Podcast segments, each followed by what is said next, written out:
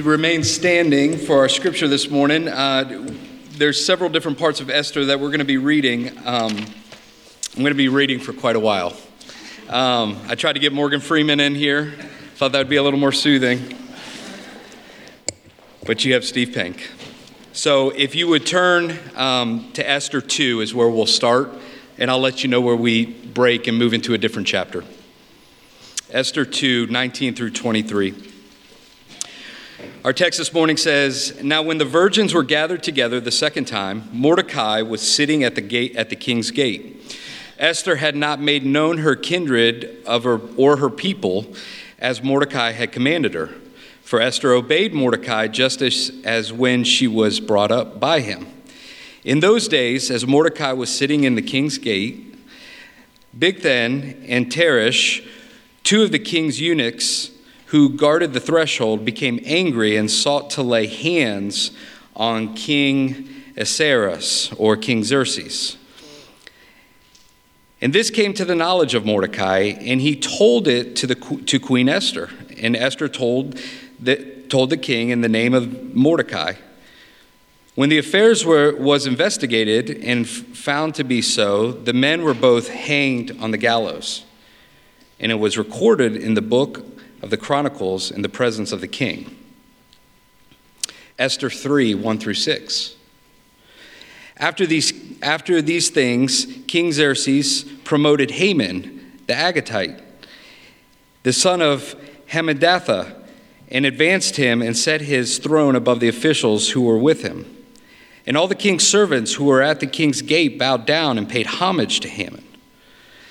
And the king had, had so commanded concerning him. But Mordecai did not bow down or pay homage.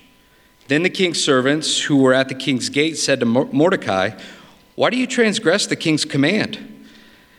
And when they spoke to him day after day and he, he would not listen to them, they told Haman, in order to see whether Mordecai's words would stand, for he had told them that he was a Jew. And when Haman saw that Mordecai did not bow down or pay homage to him, Haman was filled with fury. But he disdained, but he disdained to lay hands on Mordecai alone. So, as they had made known to him the people of Mordecai, Haman sought to destroy all the Jews, the people of Mordecai, throughout the whole kingdom of Xerxes. Esther 4 8 through 17. And this will be our last reading this morning for the sermon. Mordecai also gave him a copy of the written decree issued, issued in Susa for their destruction, that he might show it to Esther and, and explained it to her and command her to go to the king to beg his favor and plead with him on behalf of, their peop- of her people.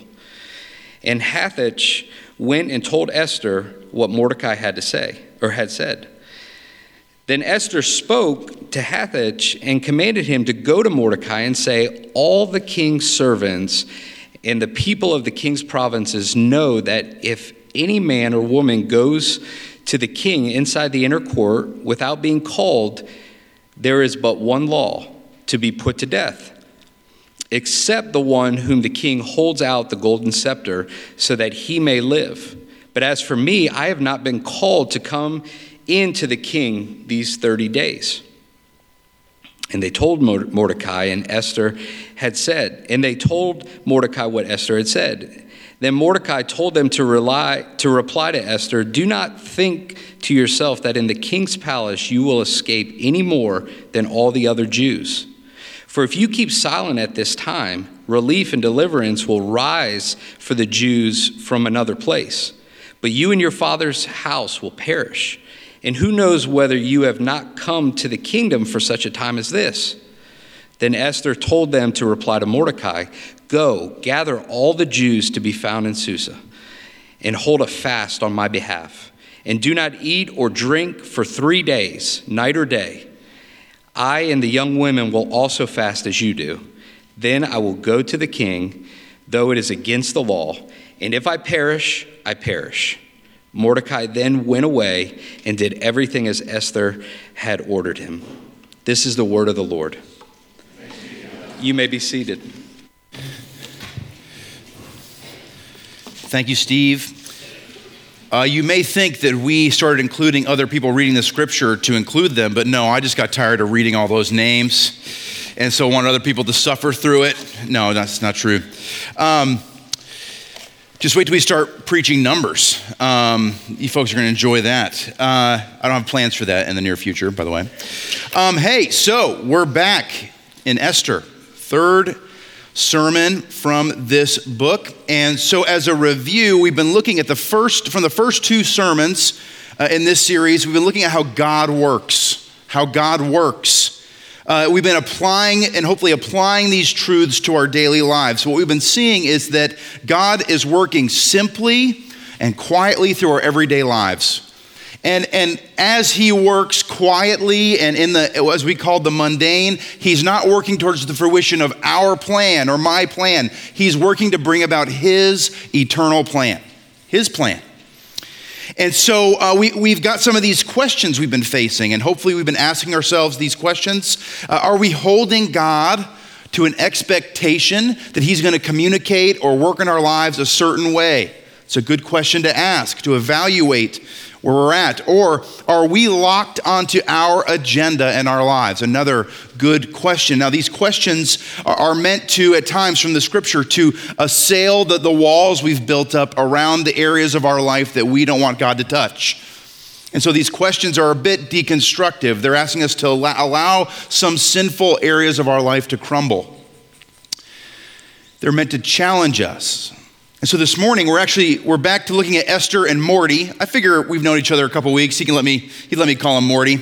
Um, we're looking at them, and so I was thinking about last week. We looked at last week how uh, th- this decree went out from Xerxes that all the young women would be taken into the harem, and we said, you know, we weren't really sure how, how Mordecai and Esther would take this. Were they disappointed? Was this a good thing? And I, the more I've been thinking about this, I think the author is a genius for leaving that out.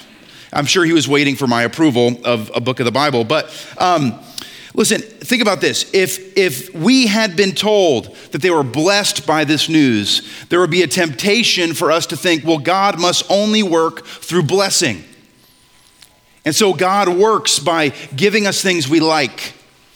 If they had been disappointed, he said, This is really terrible news. We might be tempted to think, well, God only works through things going terrible in our lives. Instead, he didn't say anything about how they felt, and I believe it's so he could focus on something even more important. And that is that no matter how Morty and Esther felt, good or bad, they had a choice to make. And what was that choice? To obey or not. And so we're going to look at today in this long passage of scripture, really the end of Esther 2 through Esther 4 is we're going to look at how Esther and Mordecai obeyed in the little things. In the little things. Let me pray for us. Father in heaven, thank you for this book of the Bible. Thank you for the Old Testament and its richness. I pray this morning for myself, for my brothers and sisters here at Grace, for those joining us online. Lord, I pray that we would be open to what you have for us this morning conviction, encouragement. I pray, Lord, that we would have open hearts and that your spirit would speak to us where we need to be spoken to through your word. We pray these things in the name of Jesus. Amen. I find it helpful once again to compare Esther and Exodus. Okay, I, I, didn't mean to think this would be an ongoing theme. We did it a couple weeks ago, but I want you to think about the beginning of Exodus. If you're familiar with that story, Moses is called into something, and the reason I think it's it's fair to compare these two books is both Exodus and Esther. The end result is the same. In Exodus, what is God doing? He's saving His people. In Esther, what is God doing? He's saving his people. But the differences between these two books help us highlight some things. Think about how God called Moses to obedience in Exodus. Think of the things that he famously did. So, what's the first one? He caused a bush to light on fire, but the fire didn't burn it up. And from that bush, he called out with a loud voice. And so, think about this it, God is giving a very big command with a big voice to Moses, You're going to go and you're going to do this thing.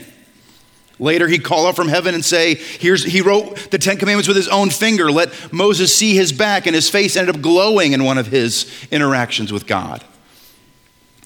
And so in Exodus, God is speaking with a big voice, but here in Esther, God is not giving any of those kinds of commands. There's no burning bush. There is no immediate encounter with God. And so, as we compare the two and we see the obedience that, that takes place in these chapters, we, we might call them small obediences. I know that's not a word. Or four times that Esther and Mordecai obey God. Obey God. Let's take a look at these. It's got a, we got a little bit of a Mordecai sandwich. So Esther's the bread. We got two obediences from Esther and then two from Mordecai in the middle. so, first and foremost, Esther is twice marked as someone who's obedient to her father, Mordecai. Look, it's mentioned in verse 10 in chapter 2, but look at verses 19 and 20.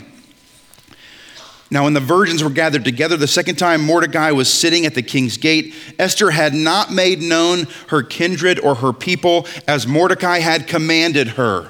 And there's some commentary here. For Esther obeyed Mordecai just as when she was brought up by him. So, in these small moments, even to Mordecai saying, Listen, take this wisdom from your father. Don't tell the, the person in charge of the harem your, your origin, your race. And she obeys him. And now, this may, might seem insignificant, but we can see how Esther's small obedience in this one place with Mordecai ends up having massive consequences for God's plan.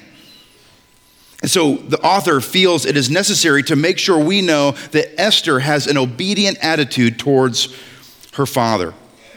We move on to the next verse, verse 21 and Mordecai also has two instances where he is obedient or he's faithful to God's word. So, first, look at the beginning of verse 21. In those days, as Mordecai was sitting at the king's gate, so let's stop there. First of all, when I was a kid, I'm not sure why this was, I always imagined Mordecai as a homeless guy. I don't know why.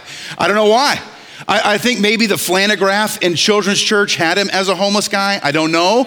Maybe they were mistaken, but he is not a homeless guy. He's had a promotion in fact. And so, what it means to be at the king's gate is that you are now part of the judicial system. He's a judge. At the king's gate is where arbitration takes place. And so Mordecai here, probably because of, of his, his pedigree, remember he's related to Saul, because of Esther's new position with the king, he has been brought up to this high official in the king's court. and so Mordecai is there, he's serving in his new job, and then we have what happens in the rest of verse 21. Bigthan and Teresh, two of the king's eunuchs, who guarded the threshold, became angry and sought to lay hands on King Ahasuerus. So uh, he's on duty. He's doing his thing. It comes to his attention that two of the king's servants, his closest confidants, his bodyguards, are not happy with the way that King Xerxes is ruling. And so they're going to try to kill him. They're going to try to kill him. And so what happens? Uh, he uh, was he overhears and he reports to Esther. He's faithful to the king. Look at verses 22 and 23. and this knowledge, uh, this came to the knowledge of Mordecai, and he told it to Queen Esther, and Esther told the king in the name of Mordecai. And when the affair was investigated and found to be so, the men were both hanged on the gallows, and it was recorded in the book of the Chronicles in the presence of the king. So he immediately reports this assassination plot. By his report, the, the plan is foiled. And what it says here is it was recorded in the presence of the king. This is important, apparently. Um, normally, in this day and age, if you were to do such a, a thing for the king, there would be an immediate and generous reward to you and your family. But what's happened here is it's showing that Xerxes kind of shrugged it off. Yes, it was recorded, he did nothing about it. He did nothing about it. So if you kind of put two and two together, the, the, the, people who are closest to Xerxes, his bodyguards, want to kill him, and now he's not really taking care of those who are taking care of him. So Xerxes, we can kind of get a sense, is not a very good leader, maybe a little bit of a jerk. Who knows? I suppose he's allowed to be. Um, but here's the bottom line. Here's the bottom line. Mordecai heard of a plot to kill the king and he obeyed God's law. Why? Because murder is wrong. And so he reported. He had a choice to make to be a silent partner in whatever is happening here or to report it. And he chose to report it. Now, we get to some fun stuff. Cue the bad guy music. Enter Haman. Haman is fascinating. We're going to talk a lot about Haman next week. Uh, but for now, all we need to know is this verse 1 And after these things, from chapter 3, after these things, King Ahasuerus promoted Haman the Agagite. I think that's the one that comes from the ceiling. I'm not sure. Um, the son, some of you are not understanding that joke. Just go ahead and think about that later. That's really bad. That was a dad joke, I think. Um, uh, the son of Hammedatha, and advanced him and set his throne above all the officials who were with him. So, what the author wants you to see is Mordecai, the faithful Jew, being passed over by the king. He did the right thing. He got no reward. And here we have Haman. We're going to learn more about Haman next week, and it's going to add to the tension. But he wants you to feel this tension that this other person who has no, uh, that we know of, good things to his name, is being, uh, being lavished with gifts by the king.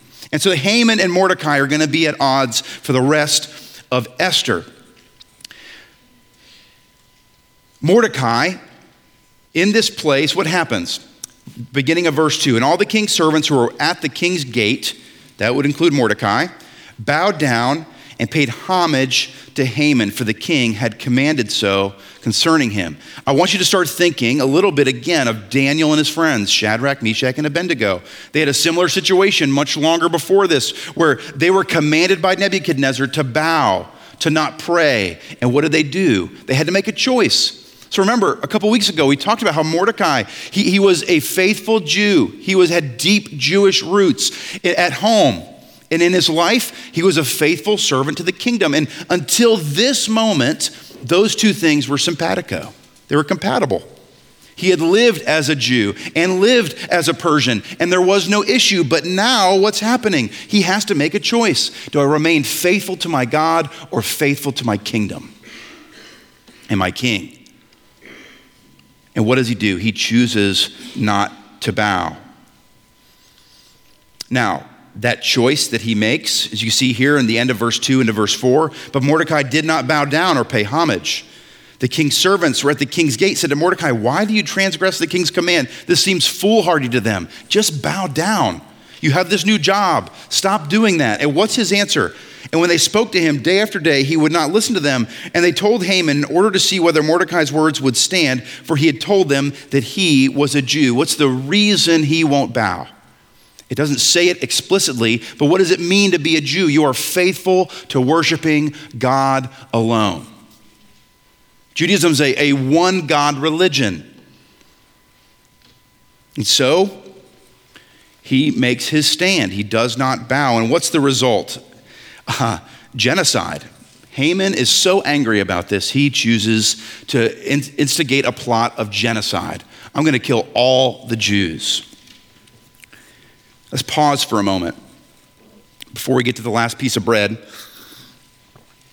How has obedience gone for Mordecai so far? How's it gone? He, he reported a plot. And we can't know what his motivations were, right? I don't think he did that to get the reward, but if, it, if he did report that to get the reward, it did not go well. The king, ah, okay, thanks, thanks. We'll write that down. And now He's chose to stand up, he's chosen to stand up for his faith, and is resulting in genocide. Mordecai, of all the people that, that we've read in this story so, so far, has a lot of reasons to just be like, you know what, this obedience thing's not all it's cracked up to be. I'm out. But what do we see from Mordecai? He continually obeys. we get to the last small opportunity to obey.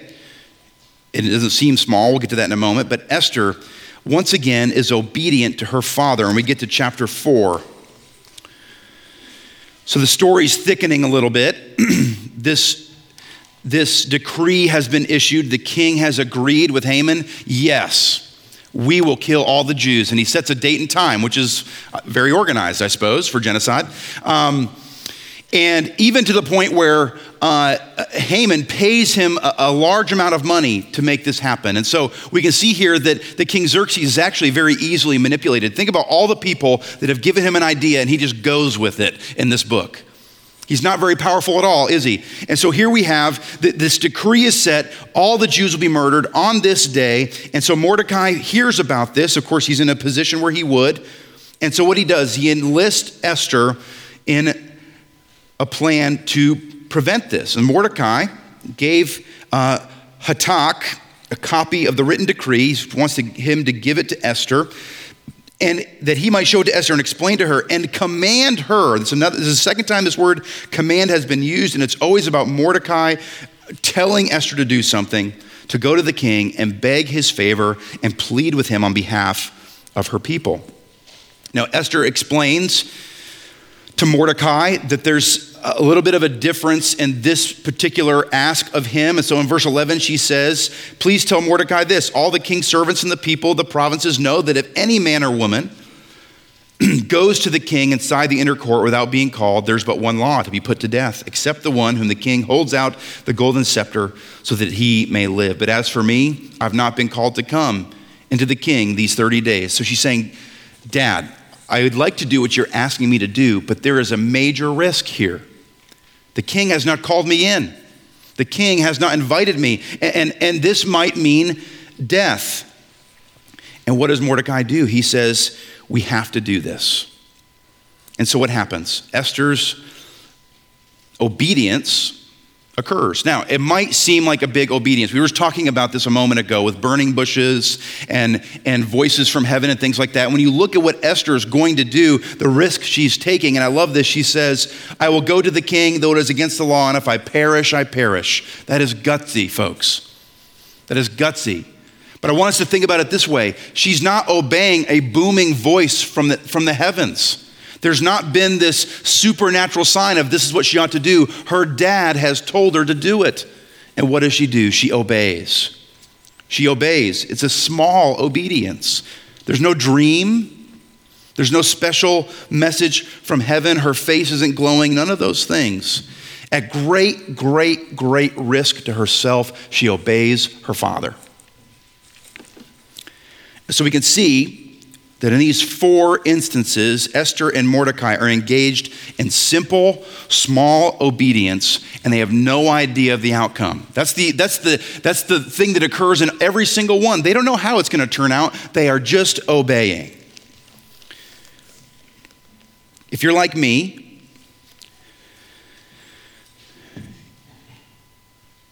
you too struggle with obedience, especially in the small things. I think in our lives, we think about this. We think about what God wants us to do as Christians. And I think we have an attitude, I know I do at times, well, the big stuff, sure, I'll do what God wants me to do in the big stuff. But it's in those little nooks and crannies of our life where we feel like, well, it's just, it's just a small thing. It's just something insignificant.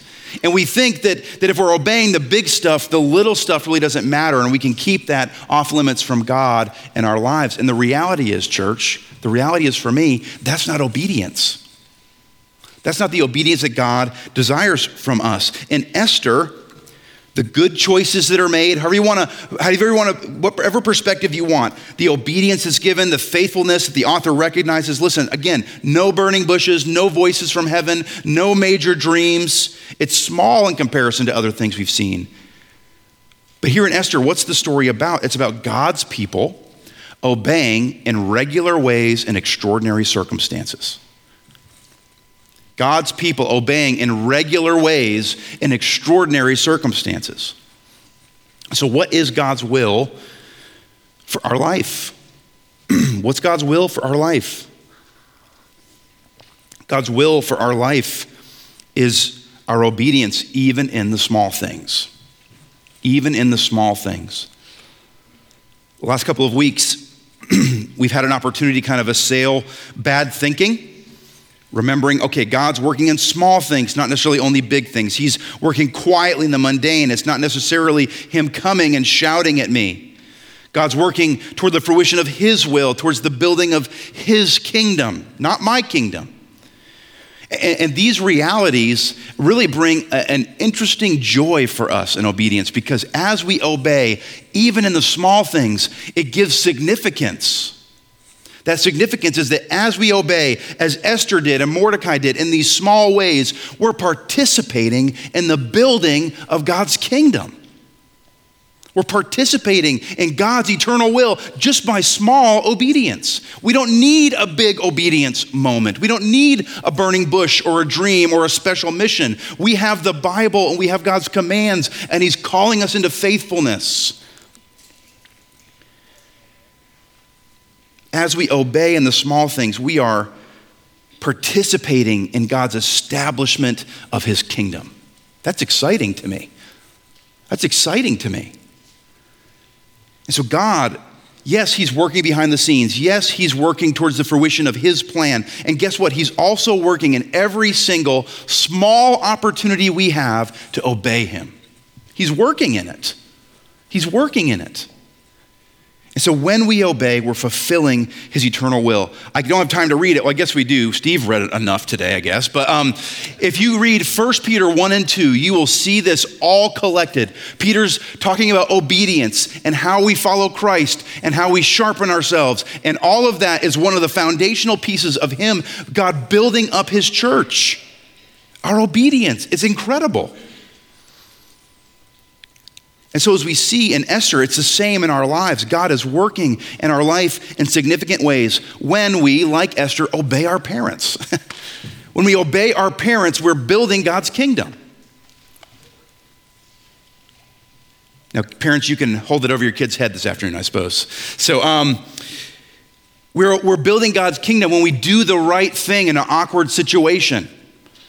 I don't know if I should report this or not. What's, what does God want you to do? God's building his kingdom. God's building his kingdom when you answer the questions of your coworkers about your choices, your odd choices to them. Mordecai, why aren't you bowing down? Hey, I'm a Jew. I don't do that.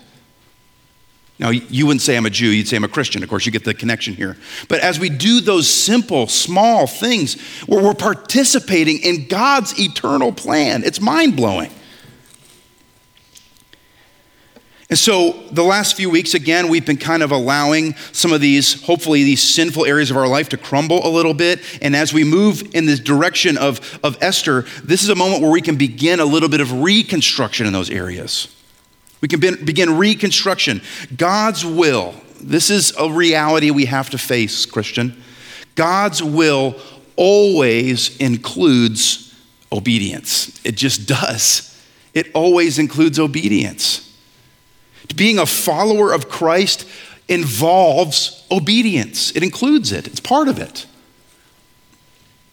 God's grace leads us to obedience. In fact, think of the life of Jesus Christ and look at all the areas of his life that had to do with obedience. Jesus lived a perfect life, he obeyed everything about God's law. He obeyed everything. And, and all those little things that he obeyed, guess what happens in faith? All that obedience is imputed to us, it's given to us as if it's ours. Obedience is important. It's so important that the obedience of Jesus is graciously and freely given to God's people as if we did it.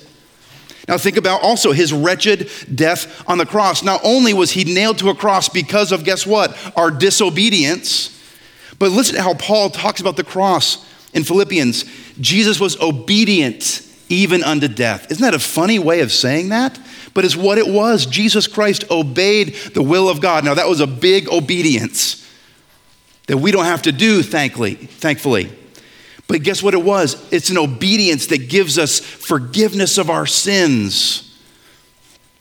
And then, of course, the glorious resurrection of Christ. In his resurrection, what happens? We are created anew. We're brought into the new creation with him. And two places where Paul talks about this in Ephesians. It says in the end of Ephesians 2, we are created in Christ Jesus to do what? Good works. And then back to Philippians, it says God works and wills in us to do good. And so listen, as we learned from First John just a few weeks ago, when we encounter God and His grace and all those things that Jesus Christ did on our behalf, it changes us.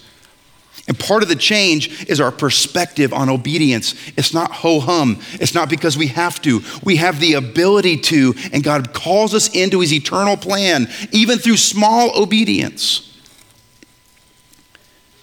Even though we're sinners, We don't deserve the opportunity to obey. God, in His grace and His love and His mercy, calls us into it anyway. Anyway. And so, as we think about these things, here's some questions that we can ask ourselves. Where do I feel personally a pull towards obedience?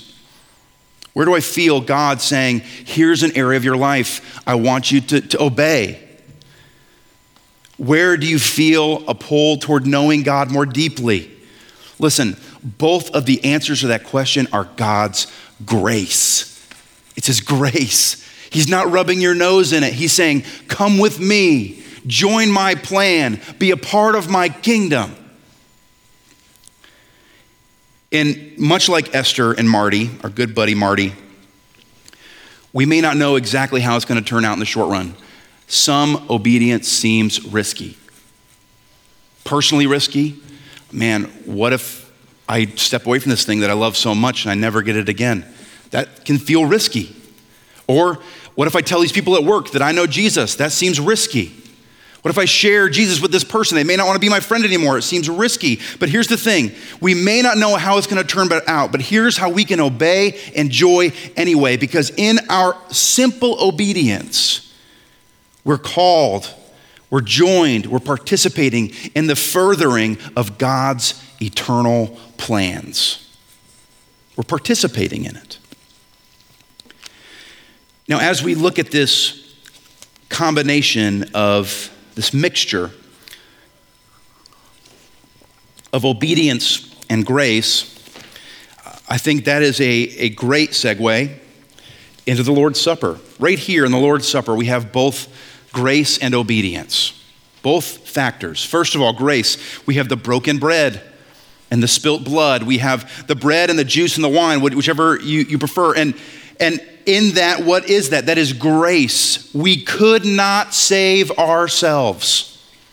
We were sinners without a hope that anything could turn out right because why? It was all broken, it was all messed up. And what did God do? He loved us so that He sent His only Son to redeem that for us.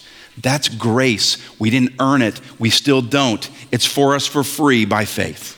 That's grace. But then also, you have this thing where Jesus is instituting the Lord's Supper, and what does he do? He gives a command do this in remembrance of me. And so you see the mingling of grace and obedience. It's not a ho hum, I guess I'll eat some bread. No, it's I get to participate in God's kingdom. That's what the Lord's Supper is. And so this morning, if you are a sinner and you know it, you've disobeyed even this morning and you know it, and you know that Jesus Christ is the only way through that disobedience to forgiveness and obedience on the other side. If you've made that profession of faith, you've been baptized, you're called into God's plan this morning simply by trusting that eating this little piece of bread and drinking that little cup of liquid is participating in God's grace.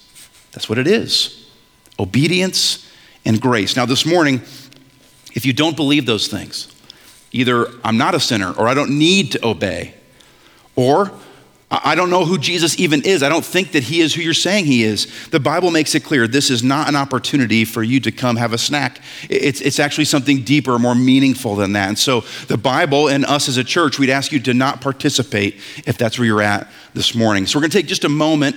We're going to pray quietly, and then I'll join us together with a prayer of blessing before we distribute the elements.